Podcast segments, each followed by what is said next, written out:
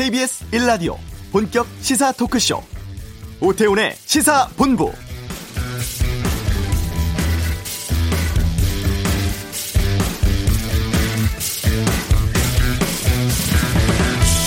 네, 밤사이 부산에서 시간당 최대 80밀리가 넘는 폭우로 피해가 속출했습니다.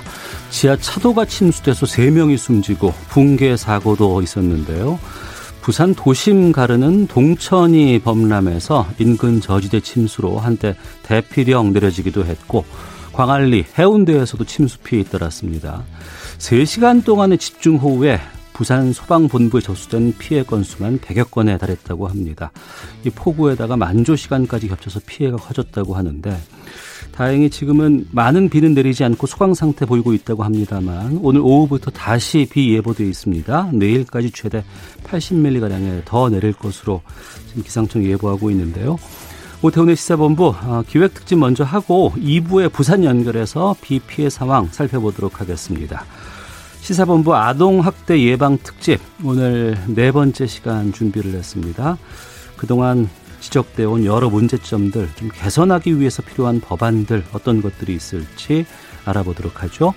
2부 와치도 검언 유착 의혹 관련 보도들 또 언론사 간 기자실 사용 문제에 대해서 다양한 의견 듣는 시간 준비하겠습니다. 철인 3종 경기 고 최숙현 선수 청문회 상황 또 주요 스포츠 소식 최동호의 관전 포인트에서 살펴보도록 하겠습니다. KBS 라디오 오태훈의 시사본부 지금 시작합니다. 네, 저희가 7월 한 달 동안 매주 금요일에는 어, 목소리 없는 범죄, 아동 학대 이러한 어, 기획 특집 방송 이어오고 있습니다. 오늘 네 번째 시간인데요. 학대를 당해도 목소리조차 내기 어려운 아이들, 또 이 아이들을 위한 관련 법 체계, 법률들은 잘 만들어져 있는지 부족하면 어떤 법들이 더 보완돼야 될지 좀 짚어보는 시간 갖겠습니다. 어, 국내 최초고 국내 유일의 그 아동 학대 사망 사례 진상 보고서가 이미 7년 전에 나왔었다고 합니다.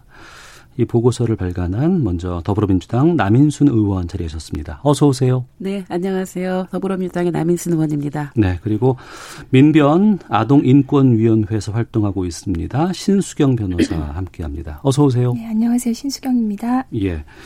먼저 남인순 의원께 좀 여쭤보겠습니다. 국내 최초 또 아동학대 사망 사례 진상 보고서 이게 이서현 보고서라고 하더라고요. 네. 이게 7년 전에 이미 나왔었다면서요. 네. 이건 어떤 것이었습니까? 예, 이제 그 당시에 이 보고서를 만들게 됐던 거는요. 이제 네. 울주 울주군에서 그 아동학대 사망 사건이 있었습니다. 그래서 네. 어, 그래서 이제 그 문제에 저도 관심을 갖고 있었는데, 음. 단체들이, 음. 아동 관련한 단체들이 저희 의원실을 방문해서, 네. 어, 이렇게 잔혹한 아동 학대 사망 사건은 원래 국가가 진상 조사를 해야 되는 것이다. 네. 그래서 네. 대개는 뭐 영국이나 독일 같은 경우에는 아동 학대 사망 사건이 발생하면 그거를 그 사건별로 진상 조사를 해서 음. 그 이후에 똑같은 사건이 일어나면은 또 거기서 무엇이 비었었는지를 확인해서 계속 개선하는 네. 걸 했다고 합니다. 그래서 예. 그거를 클린비 보고서라 클린비라는 아이가 이제 사망해서 이렇게 됐던 보고서인데 그래서 어 이번에 그 뭐 이서연이라는 이름은 뭐 가명이긴 하지만 음. 이서연 보고서를 한번 만들어 보자. 네. 제대로 진상 조사를 하자라고 하는 어 뜻이 모여서 그때 울주 아동 학대 사망 사건 진상 조사 제도 개선 위원회를 2013년 음. 네, 구성을 하게 됐습니다. 그래서 제가 위원장을 맡아서 조사를 했는데요. 사실은 뭐 그때는 이제 국회의원이니까 예를 들면 검찰도 검찰하고도 대화를 할 수가 있고 경찰도 할 수 있고 이렇게 여러 가지 어쨌든 민간 단체가 하기 어려운 조사 활동을 그래도 네. 제한적이나마 할 수가 있었습니다. 그래서 예.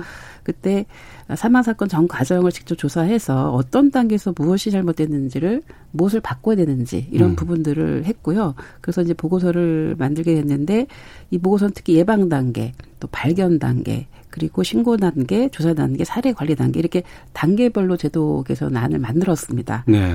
그래서 제가 그때도 이 그 당시에 이제 그 박근혜 정부였었는데 그 당시에 총리님한테 음. 제가 이 보고서를 직접 전달을 하고 복지부 장관한테도 전달을 해서 2014년에 아동학대 예방 및 피해와 조기 발견 보호 종합 대책이 나왔습니다. 대책이 나왔었어요? 예, 나왔었는데 어. 그때도 뭐가 문제였냐면 이 어떤 예를 들면 그때도 지방사무였고 예산이 국가 예산이 없는 상황이라서 이게 좀그 결국 안고 없는 찐빵 아니냐 이런 어. 비판들이 들었지만 어쨌든 전체적인 무엇이 문제인가라고 하는 걸 진단을 했었습니다. 예, 이미 네. 7년 전에 이런 네. 보고서가 나왔고 네. 대책까지도 마련됐다고는 네. 하는데 네. 이번에 또 천안에서 네. 아이가 그런 어, 일이 있었고 창녕에서도 또 그렇죠. 있었습니다. 많이 나와요 이게 지금 보니까. 예. 왜 이렇게 계속된다고 보세요? 예, 저, 정말 저도 뭐 19대 국회 등원한 이후에 계속 보건복지원에서 일을 하면서 계속 아동 학대 문제를 다루기도 해서 그 지방 사무를 국가 사무로 바꾸고 음. 뭐 했는데도 불구하고 지금 아동 학대 그 사건도 늘어나고 있고요. 신고 네. 건수도 늘어나고 있고 뭐 살해 판정 건수도 점점 늘어나고 있는 상황이고 어 특히나 그 학, 학대만큼 학대로 인한 사망 사건만은 정말 막아야 되겠다고 생각을 했는데 이게 줄지를 않았어요. 음. 정말 저도 굉장히 아주 참담한 생각이 들고요. 그 이번에 그 두 번의 그런 사건이 있었고 그 이후에도 다른 사건이 있었습니다만 이제 아동 전문가들이 얘기하시는 거는 그때 반짝 네. 하고 땜 땜질 처방만 한다. 음. 이번에는 제발 그러지 않았으면 좋겠다. 그걸 네. 그 제가 그 한 토론회 오셔서 그분들이 하시는 말씀 그래서 7년 전에 나왔다. 음. 근데 안 달라진 건 뭐냐. 예. 국가가 이걸 진정으로 어, 이런 문제에 대해서 예산을 확보하고 시스템을 만들어 줬느냐. 네. 계속 요구했지만 제대로 찔끔찔끔만 됐다는 거예요. 그래서 이번에 음. 확실하게 해달라. 네. 예, 그런 얘기가 있었고 정말 뭐 개인적으로 너무너무 이런 사건 나올 때마다 참담하고 너무 가슴이 아프고요. 올해가 아동학 작년 아동학대 사망 사건이 44건이 43건이었습니다. 그래서 전년도 그 전년도보다 15명이 늘어나서요. 음. 너무 사실 이런 일을 대한민국에서 있, 다는 것 자체가 정말 너무 참담합니다. 네. 예. 신수경 변호사께서 이제 민변 아동 인권위원회에서 예, 예, 예. 활동을 하고 계시는데 예. 앞서서 분노할 때가 있어요. 이런 뭐 뉴스가 나오고 하면 예, 하지만 그때뿐이고 시간이 지나면 또 흐지부지 되는 것들 저희도 뭐 몇 번에 지금 다루는 방송에서 좀 많이 겪어봤거든요. 네. 현장에서도 많이 그 느끼신다면서요. 우선 현장 실무가들은 너무 열심히 일들을 하십니다. 네. 이게 앞서서 말씀하신 대로 남인순 의원님께서 또 좋은 법률 안도 만들어 주시고 또 음. 실제로 아동학대 처벌법이라든가 아동복지법도 개정되고 이렇게 해서 그 법률의 디테일 같은 거는 상당히 많이 살았는데 네. 결국은 이 아동 학대 피해 아동 또 아동 보호에 대한 큰 그림은 누가 보고 있느냐라고 하면 그거는 없는 거예요. 그래서 어. 일선에서는 일선대로 힘이 들고 예. 아이들은 어느 순간 또 누락이 돼서 보호의 공백이 발생하고 이러는 상황인 것 같습니다. 어. 뭔가 아동학대 피해를 좀 줄이고 아동 보호를 위해서는 이 전체적인 아동에 대한 큰 아동 정책에 대한 큰 그림을 그리고 음. 한 아이에 대해서 태어나면서부터 성인이 될 때까지 쭉 이렇게 팔로우업 할 수 있는 그런 제도와 시스템이 좀 필요하지 않은가라고 생각하고 있습니다. 그러면 우리 사회에 매뉴얼은 있고 네. 여러 가지 틀들 대책을 어떻게 마련해야 네. 된다는 방법은 다 나와 있지만 네네. 네. 하지만 이걸 큰 그림을 통해서 누군가가 어 좀 효율적이고 또 네. 급할 때는 급하게 대처할 수 있고 또 전반적인 것들을 다 점검할 수 있는 큰 그림을 그리는 곳 네. 사람이 없다. 저는 그렇게 생각을 합니다.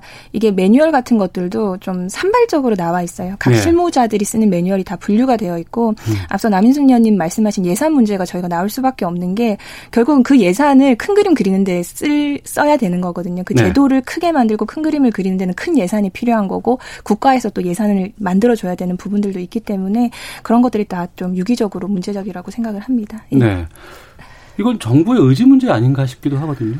예, 그렇습니다. 그래서 이제 문재인 정부 출범하고 이제 작년 5월 달에 포용적 포용국가 아동 정책을 이제 발표를 합니다. 예. 그래서 예. 범정부 역전 사업으로 추진을 하고 있는데 문제는 예산입니다. 그러니까 음. 지금 이제 올해는 뭐 내년 예산은 또 봐야 되겠지만 네. 이게 이제 국가 사업으로 전환은 되긴 됐는데 어 국, 국가 국가가 그 예산을 일반에게서 편성을 해야 되거든요. 근데 이 아동학대 예산은 대부분 법무부의 범죄 피해자 보호기금과 기재부 복권기금으로 운영이 되고 있습니다. 네. 그래서 전체 아동학대 관련한 정부 예산이 이 기금에서 나오는 게 297억 원이고요. 음. 일반 회계에서 쓰는 예산이 11억 7천만 원이에요. 네. 제가 이거를 예결위원 하면서도 지적하고 제발 11억이요? 11억. 그러니까 국가가 직접 일반 회계로 그러니까 범죄 범죄 피해자 보호기금은 여러 벌금 내고 이런 거 음. 합쳐서 음. 만드는 거잖아요. 그러니까 국민 낸 세금으로 쓰는 예산이 11억 7천만 원이라서 제가 이거를 예결위원 할 때거나 여러 걸 통해서 했는데 네.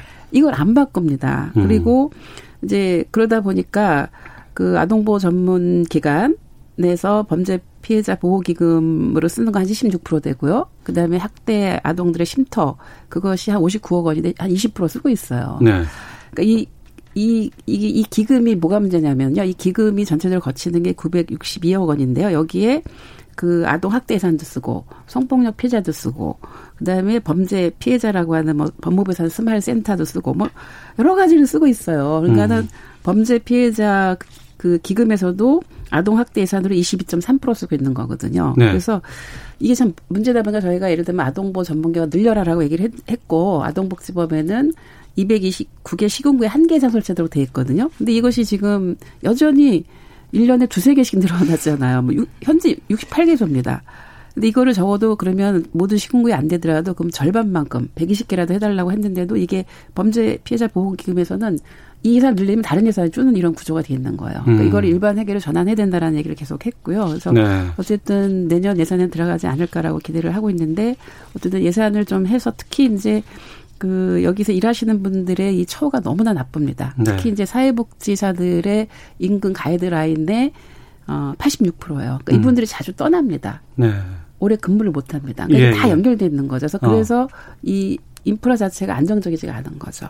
이런 문제들이 사실은 지금 많은 분들이 분노하고 계시는데 네. 뭐 11억이요. 다 쓰고 남은 예산을 아동학대 예산에 편성한다는 게 말이 됩니까? 라는 지적도 주시는데 네. 저희 제목이 이 예방 특집의 제목이 목소리 없는 범죄 네. 아동 학대라고 네. 했거든요. 네. 이 아이들이 목소리를 낼 수가 없는 상황이고 표가 되지 않아서 음. 이거 좀 방치한 거 아닌가 좀 화도 나네요. 아, 예.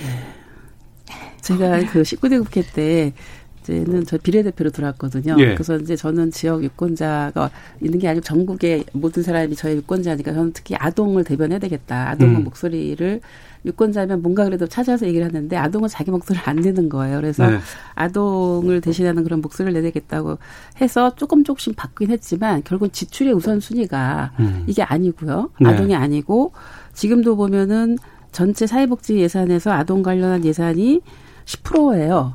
근데 그 중에서 그 10% 중에서 보육 예산이 90%예요. 음. 그러면은 이런 아동들의 안전이라든가 학대 예방을 위한 그런 예산 너무나 적다라는 거죠. 네. 예산 적고 한데 이런 일이 터지면은 국가는 뭐 했냐라고 얘기하면 할 말은 없어요, 이거. 할 말 없습니다. 예. 정말 저도 저도 정말 그 부인하지 않고요. 알겠습니다. 어, 뭐더 열심히 해야죠. 예.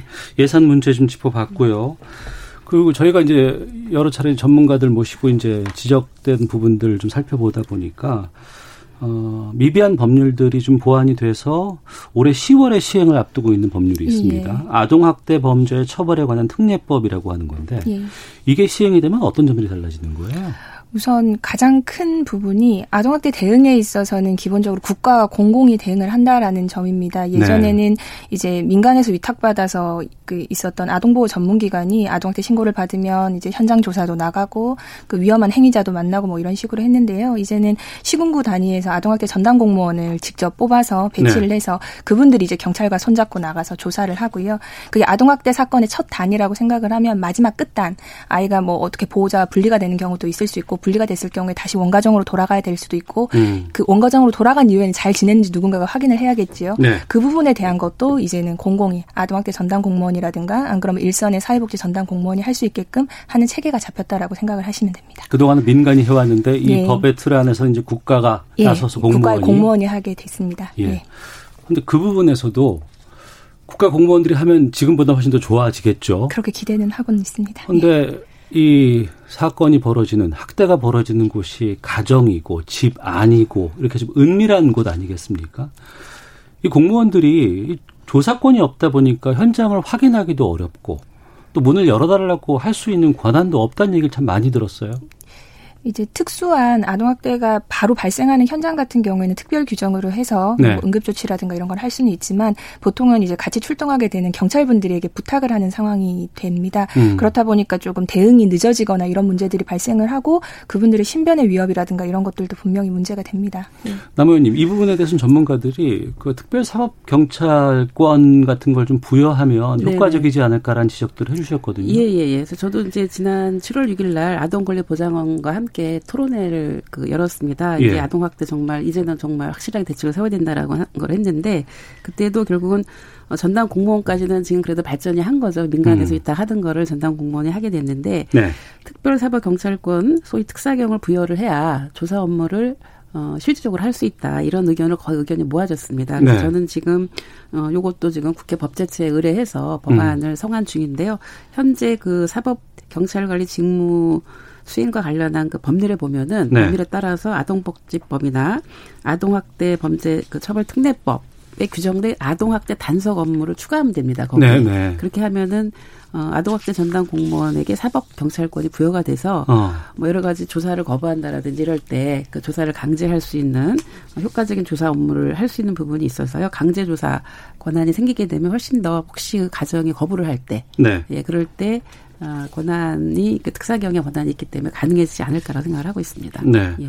이 질문은 신수경 변호사께 좀 드려볼게요. 아동학대 관련된 내용을 들여다 보니까 꼭 나오는 이야기가 우리나라가 친권이 너무 강하다. 그래서 그러니까 내 아이 내가 알아서 키우는데 내가 훈육하는데 왜 주변에서 이 난리를 부리느냐라고 얘기를 하면 거기에 대해서 관여하기가 힘들다는 거예요. 관여하기가 힘들다는 포인트가 이제 강제적인 개입이 조금 어렵지 않느냐라는 것 같은데 네. 우선 이제 관련법상으로는 개입을 하게끔 되어 있습니다만 일선에서는 쉽지는 않습니다. 이게 음. 그쪽에서 너무나 이제 확신을 가지고 아이 아이의 훈육을 위해서라는 핑계 이런 걸 대면서 할 경우에 개입은 어렵고 네. 더욱이 친권 같은 경우에 이제 제한을 하거나 이러는 절차들이 있긴 하는데 너무 시간이 오래 걸리고 이제 음. 법원의 허가를 받아야 되고 이런 것들 때문에 사실상 불가능한 상황에서 네. 이제 현장에서 바로 실무적으로 이 친권을 제 제한 제약을 하면서 공공이 개입할 수 있느냐라는 건 좀 어려운 문제가 될 수 있습니다. 음. 청취자 2548님께서 아동학대는 가정폭력과 관련지어 살펴봐야 합니다라는 의견도 주셨고 5011 쓰시는 분께서는 아이들은 남의 자식이기 전에 대한민국 국민입니다.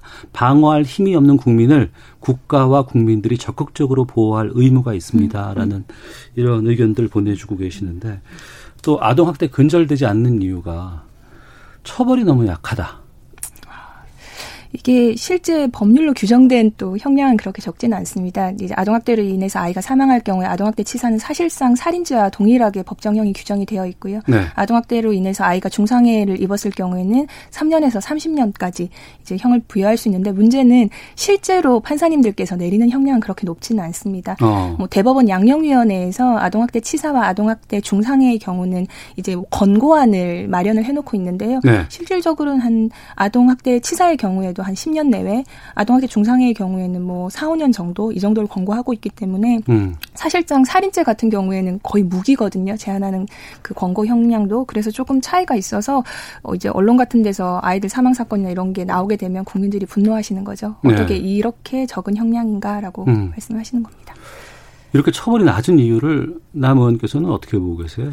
예, 그래서 이제 이 부분에 대해서 어떤 인식의 문제가 있는 것 같아요. 예. 일선에서 이런 것들 수사하거나 아니면 어떤 이런 판사, 판결을 내리는 이런 어, 사법부의 어떤 인식이라든가 이런 부분들이 여전히 어, 아이 이런 아동 학대에 대한 인식 자체가 굉장히 낮은 거죠. 그래서 음.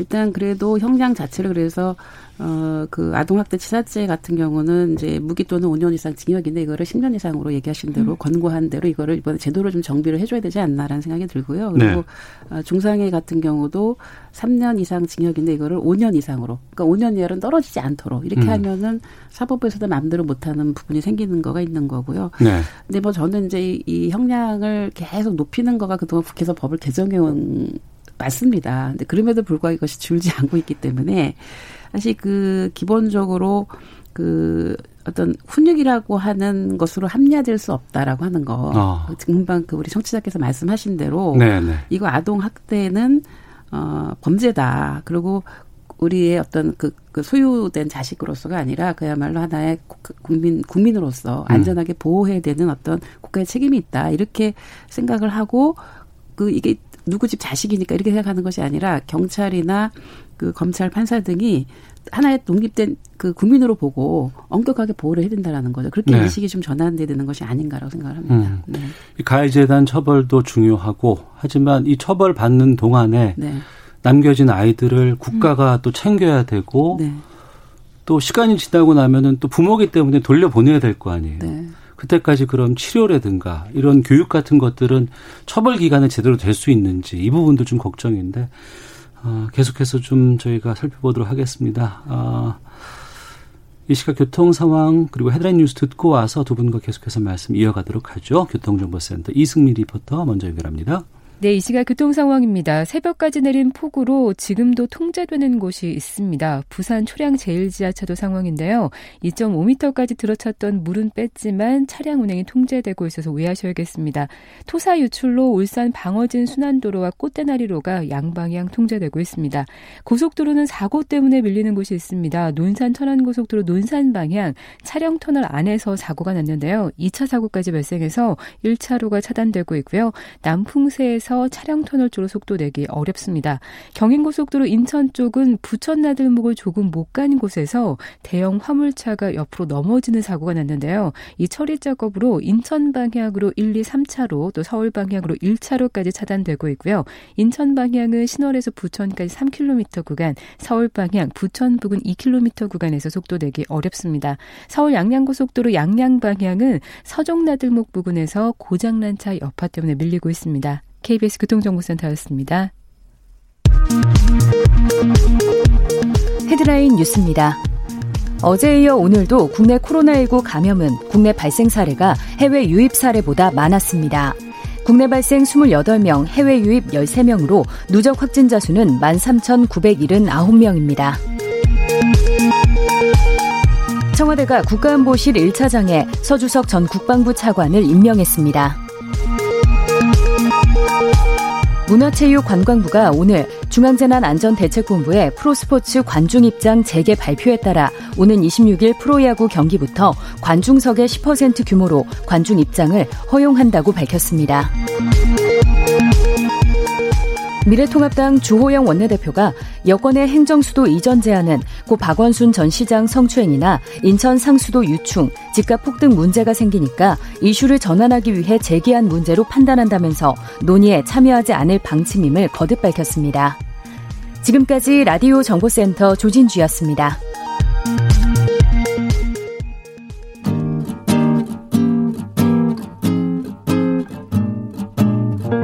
KBS 1라디오 오태훈의 시사본부 여러분의 참여로 더욱 풍성해집니다.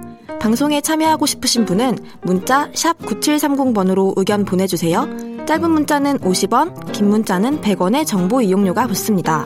애플리케이션 콩과 마이케이는 무료고요. 시사본부는 팟캐스트와 콩, KBS 홈페이지를 통해 언제나 다시 들으실 수 있습니다. 많은 참여 부탁드려요. 네, 시사본부 아동학대 예방 특집 목소리 없는 범죄 아동학대 벌써 네 번째 시간입니다. 현행 법제도의 문제점들 또 개선 방안들 살펴보고 있습니다. 더불어민주당의 남인순 의원, 신수경 변호사와 함께 말씀 나누고 있는데요. 어, 관련 제도, 법의 정비 중요합니다. 하지만 또 우리 인식 개선, 시민의식 바꿔야 된다는 지적도 참 많이 저희가 받았습니다. 특히 우리 사회가 자녀에 대한 징계 여기에 대해서 너무나 관대하더라. 그러니까 극단적인 상황이 나오고 뭐 아주 차마 입에 담기 힘들 정도의 폭력이 있을 때는 분노를 하지만 정작 주변에서 이런 일들이 있을 때 이건 범죄 아니야. 이건 내 교육일 뿐이야. 라고 하시는 분들이 참 많다고 하거든요. 얼마 전에 징계권 삭제해야 된다라는 얘기 참 많이 나왔을 때도 반대 의견이 상당히 많았어요. 이건 신수영 변호사께서 어떻게 보고 계신지 좀 여쭤볼게요. 사실 민법에 징계 그 친권자의 미성년 자에 대한 징계권이라는 게 규정이 되어 있습니다.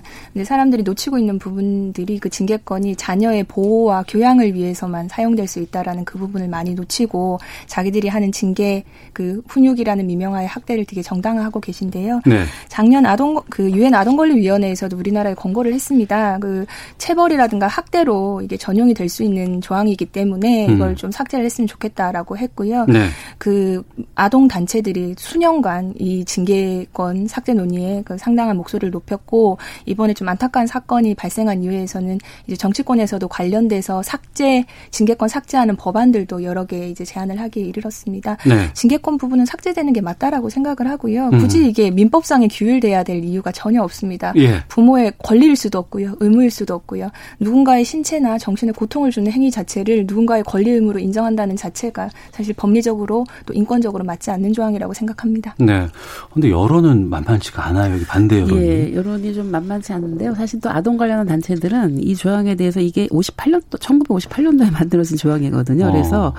또 한국 말고는 다른 세계적으로 없어요. 그래서 음. 이 조항을 폐지하자고 진작부터 요구를 해왔는데 그래서 제가 이제 그 2015년에 아동복지법상으로는 어, 체벌금지 조항을 명시를 했어요. 네. 근데 이게 민법에 이게 있으니까 부모의 징계권 조항이 이렇게 충돌이 돼 갖고 이게 시행이 제대로 정착이 안 됐고 또 음. 처벌 조항이 없고 뭐 이런 한계가 좀 있었습니다. 그래서 이번에는 이것이 돼야 되는데 그 반대하는 단체들의 얘기를 이렇게 들어보니 네. 가정에서의 어떤 교육까지 국가 간섭하는 것, 부모 선택권을 존중해야 되지 않느냐 이런 음. 부분인데요. 어 근데 지금 또 어, 법무부가 이렇게 여론을 뭐 이렇게 조사해보고 이런 거에 따르면 이 부분에도 찬성 여론이 많은 거로 나오고 있습니다. 어. 아, 징계권 예. 부분을 폐지하는 것이 좋다라고 하는 부분에 대해서 그래서 그런 부분이 어느 정도 좀 모아져가는 흐름이 아닌가. 어. 여태까지 계속 반대해온 거거든요. 예, 반대해서 예, 예. 여태까지 시행을 못한 건데 이제는 조금 바뀌고 있는 추세가 아닌가라는 생각이 좀 들고 있고요. 그래서 예. 어, 이 법은 저는 이번에는 꼭 정비가 돼야 되겠다라고 생각을 하고 있습니다. 음. 네. 어, 국민들의 인식 개선이라든가 여론이 참 중요한 부분이 아닌가 네. 싶기도 하고요. 어, 아무래도 최근에 여러 좀 잔인한 이런 그 사건 사고들이 많이 좀 아동 학대와 관련해서 있다 보니까 여러 의원들이 좀 관련 법 개정 같은 것들 많이 발의하고 있다고 들었어요. 예, 예. 좀 살펴보셨다면서요? 우선 아까 말씀드렸던 그 징계권 삭제에 관련된 법안들도 여러 개 나와 있고요. 네. 아동학대로 인해서 아이가 사망했을 경우에 거의 이제 7년 이상 그러니까 무기 7년 이상의 징역 존속 사례와 동일한 형량으로 처벌하자라는 그런 법안도 올라와 있습니다.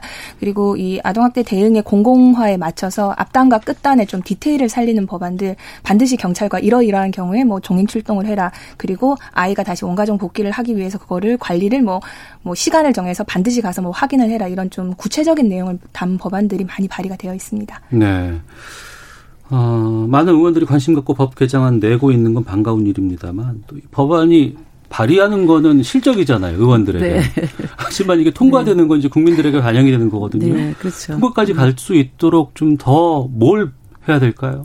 예, 지금은 뭐 21대 국회의원들 들어오신 분들 이렇게 보니까 아동학대 문제에 대해서 여야 의원들 가릴 것 없이 많이 관심을 갖고 계셔갖고요. 법안도 네. 내시고, 어, 실제로 보건복지원에 현안 질의할 때도 아동학대 질의가 많이 나왔습니다. 그래서, 어, 제가 쭉 느끼는 감으로는 이번에는 굉장히 관심 많은 관심이 많으시다라는 음. 생각이 들어서 여러 의원님들이 이 문제를 많이 함께 책임을 지지 않을까라는 생각이 들고요. 예. 어 그리고 이제 무엇보다도 정말 그때 그 때 이런 잔혹한 사건이 생기면은 그때 반짝 관심 갖는 것이 아니라 어쨌든 국민들께서 함께 이 부분에 대해서 어 함께 맺혀 주시고 국회도 많이 압박해 주시고 이런 부분이 필요하지 않을까. 물론 이제 조만간 정부가 아, 종합 대책을 발표한다고 하니까요. 뭐 네. 그 대책에서도 어느 정도의 내용이 담기지 않을까라고 생각을 합니다. 그래서 그런 내용이 담긴 걸 국회는 성실 국회는 충실하게 음. 법 개정을 위해서 어, 여야 의원들이 모두 이거는 뭐 이견이 크게 없, 는 부분들이 있기 때문에 네. 어, 같이 뜻을 모으면 법 개정이 되고 또 적정 예산도 확보되지 않을까라고 그렇게 생각을 하고 있습니다. 예, 청취자 8859님, 저는 60대인데요. 어린 시절 친모로부터 학대를 받은 적이 있었지만 인지하지 못한 채 성인 돼 보니까 대인 관계에도 문제가 있다는 것을 정신과 치료받으며 알게 됐습니다. 부모의 학대는 어린 마음에 어디도 기댈 수 없다는 절망감을 줍니다. 결코 있어서는 안 될 극악한 행동입니다. 그리고 7437님, 국가가 공공기관을 통해서 부모 교육시키면 좋겠습니다. 사법부가 국민들의 법 감정을 알 수 있도록 교육 필요하다고 7222 쓰시는 분께서 문자도 주고 계시는데요. 앞서서 큰 그림을 그리는 게 중요하다고 하셨고 또 한편으로는 또 현장에서의 디테일도 되게 중요할 것 같아요. 저희들에게 많은 의견들 보내주시는 분들 중에서 주변에서 감시를 잘해야 된다. 주변에서 내 아이처럼 챙겨줘야 된다. 혹시라도 내 이웃에서 이런 그 아동 학대 현장이 의심스럽다고 하면 그때 좀 적극적으로 내가 행동할 수 있도록 어 여러 가지 뭐 장치 같은 것들이 좀 필요하다는 의견들 주시거든요. 네, 네. 어떤 것들이 있으면 좋을까요? 여기에 대해서는. 뭐 지금 일단 어쨌든 아동학대가 범죄행위라고 하는 것에 대한 인식이 있어야 되는 거죠. 그러니까 뭐 예. 자기 자신이니까 때린다 이런 것이 아니라 음. 그래서 그런 인식이 되려면 결국 이제 의사나 교사 등은 신고 의무자군입니다. 네. 여기에 대한 그 교육이 지속적으로 필요합니다. 왜냐 음. 본인이 신고 의무자인지도 잘 모르는 인식이 안 되는 직업군도 있거든요. 네. 여기에 대, 해서 저도 이제 계속 제가 아까 일반에게서 예산이 확보된다는 얘기를 한 게 이런 교육을 하려도 예산이 들어가야 되거든요. 그러니까 아. 이 교육도 그냥 알아서 그 기간 보고 하라고 하면 잘 안 합니다. 네. 그러면은 교육비를 좀 지원을 해야 되겠죠. 그러니까 그런 부분들을 어, 교육을 해야 되고 예를 들면 의사들도 이런 신고를 하게 되면 그 안에 예를 들면 의료 사회복지사 같은 거를 그 병원에 둬야만이 이런 예. 처리를 할 수 있거든요. 그러니까 지원이 필요해요. 이런 부분들에도 다 그냥 각자 알아서 해라 그러면 이게 진행이 안 되기 때문에 음. 이제 그런 거와 또 국민 모두는 신고를 할 수가 있습니다. 네. 착한 신고를 일일이 할 수가 있기 때문에 신고에서 혹시 나한테 불이익이 있을까? 그거 없습니다. 왜냐하면 어. 의심만 돼도 신고할 수가 있습니다. 예, 예. 확, 확실하게 확인되지 않아도 의심만 들어도 신고를 할 수 있는 게 아동학대 범죄이기 때문에요. 그 착한 신고를 좀 해주셔야 되고 금방 말씀하신 대로 훈육에 대한 잘못된 인식이 있거든요. 그래서 훈육하느라고 그랬다. 이렇게 하는데 정말 부모 교육 필요합니다. 어. 그래서 모든 국민이 지금은 아동수당을 받죠. 자기가 아이를 낳으면은 아동수당을 받을 때 반드시 부모 교육을 받아야만 예, 아동수당을 예, 줄수 예. 있도록 이렇게 어. 제도를 좀 개선을 하고 예. 특히 학대 행위자가 됐던 부모에 대해서는 상담과 교육을 지속적으로 하고 정말 확실하게 어, 가족이 이렇게 회복되어지는 걸 확인한 다음에 음. 예, 그런 다음에 그 아이가 그 가정에 다시 원가적으로 복귀될 수 있도록 하려면 또 그 학대 행위자의 그 부모에 대한 교육 네. 뭐 이런 부분도 어, 아동보호 전문기관을 통해서 이제는 업무가 분리가 되니까 음. 이제 사례 관리하면서 할 수 있지 않을까라고 생각을 하고 있습니다. 그러니까 남 의원님께서 말씀하신 그 부분인데 네. 신고해야 돼라는 생각이 있지만 네. 어 괜히 이거 귀찮아지는 거 아니야? 그리고 남의 가정에 간섭하는 거 아니야? 이런 우려도 좀 들거든요. 우선 아동학대 신고 관련해서는 저희가 신고자 보호를 위한 할 수 있는 법률은 다 붙여놨습니다. 붙여놓으셨어요? 예, 다 붙여놨고 예. 어, 그 신고하시면 뭐 귀찮은 일이 되실 수는 있어요. 그건 절차상 어쩔 수 없는 부분들이 있긴 하지만 음. 전 저희 국민들한테 기대하는 부분들이 그런 게 있습니다. 친권에 대해서 우리 뭐 너무 세지 않느냐 또 반면에 주변에 대한 관심들이 참 많으시고 어. 참 선한 관심들이 많으세요. 원래 사회와 그 이웃이 같이 키우는 거잖아요. 맞습니다. 예. 그래서 특히나 아이들 같은 경우에는 사회적 양육의 개념을 저희 이제 사회가 좀 가지고 가야 되지 않느냐. 음. 옆집 아이가 아니라 내 아이라는 개념으로 관심 있게 봐주시고 또 문제가 있으면 신고해 주시고 네. 마찬가지로 정부나 지자체에서도 이렇게 아이에 대한 뭔가 문제가 돼서 우리가 개입을 하게 되면 내 아이처럼 이제 중간중간에 누락이 없이 아예 보호 공백이 없이 그렇게 보호할 수 있게끔 시스템을 만들고 큰 그림을 만드는 게 필요하다고 생각이 됩니다. 네. 음. 오늘 두 분과 좀 여러 이야기 논의해 봤습니다. 우선 예산 부분에서는 뭐 필요하다고 하니까 뭐 복권 기금이라든가 벌금이라든가 여기서 그냥 메꾸지 말고 일반 회계 예산으로 이걸 다 정착을 시켜서 네. 이렇게 해서 쓸 수 있도록 지금 해 주시길 부탁드리겠고요. 음. 그리고 이제 법안 같은 것들은 다양한 것들이 발의가 돼 있다고 하고 또 10월 1일부터 시행되는 부분들이 있다고 하니까 어 이건 좀 더 지켜보도록 하겠습니다. 그럼에도 좀 놓치고 있는 부분들 아동학대 예방하기 위해서 어떤 것들이 더 필요할지 끝으로 좀 말씀을 듣도록 하겠습니다. 먼저 남원님께서 먼저 말씀해 주시죠. 예, 아동학대 방지를 위해서는 사실 사후 처벌만으로는 굉장히 네. 저는 한계가 있다고 생각합니다. 그러니까 음. 여태까지 이 처벌을 강화하는 법을 이렇게 강화를 시키고 했음에도 불구하고 아동학대 범죄가 줄어들질 않았거든요. 물론 네. 신고가 활성화돼서 늘어난 부분도 있지만 그래서 그 사전 예방 중심으로 아동보호 정책의 패러다임을 바꿔야 됩니다. 그래서 네. 그 학대 행위자 대부분이 어쨌든 그, 그, 저기, 교육과 상담, 음. 이것이 음. 강화가 꼭 돼서 재학대로 가서 재학대에서 이 더 끔찍한 사망으로 가는 거거든요. 네. 재학대비율이 10%입니다. 그래서 음. 이 재학대를 막는 것이 저는 굉장히 중요하다고 생각을 합니다. 그래서 그 학대 행위자 부모에 대한 지속적 사례 관리가 예. 저는 필요하고 가족 기능을 그렇게 해서 좀 강화시켜 줘야 되지 않나라고 생각하고 있습니다. 예. 신 변호사께서 네. 짧게 말씀 부탁드리겠습니다. 저희 지금 태어나는 아동들이 몇 명 안 됩니다. 이제는 각 부모의 자식이 아니라 음. 우리 나라의 자식이고 사회의 자식이라는 생각으로 네. 정부와 그리고 주변 이웃들까지 모두 관심을 가지고 아이의 어. 보호에 대해서 관심을 가져야 될 때라고 생각을 합니다. 예. 그게 아동학대 예방을 위해서는 가장 좋은 방법입니다. 예. 예. 8738님, 83님 법안 통화가 중요하다고 생각합니다. 발의만 된 법안이 많습니다. 6385님 3330번 버스에서 듣고 있습니다. 주변에 아동학대 발생하지 않는지 유심히 관찰하고 신고하는 것도 중요합니다라고 그외 많은 분들께서 의견 보내주셨습니다. 자, 오늘 말씀 더불어민주당의 남인순 의원 또 신수경 변호사와 함께 말씀 나눴습니다. 오늘 말씀 고맙습니다. 네, 감사합니다. 예.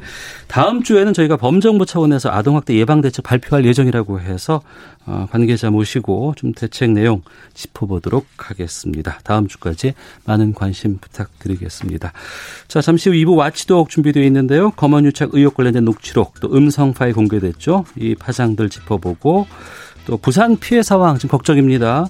밤새 내린 기록적인 폭우 있다고 하는데 상황 살펴보도록 하겠습니다. 또 관전 포인트도 함께합니다. 잠시 후 2부에서 이어집니다.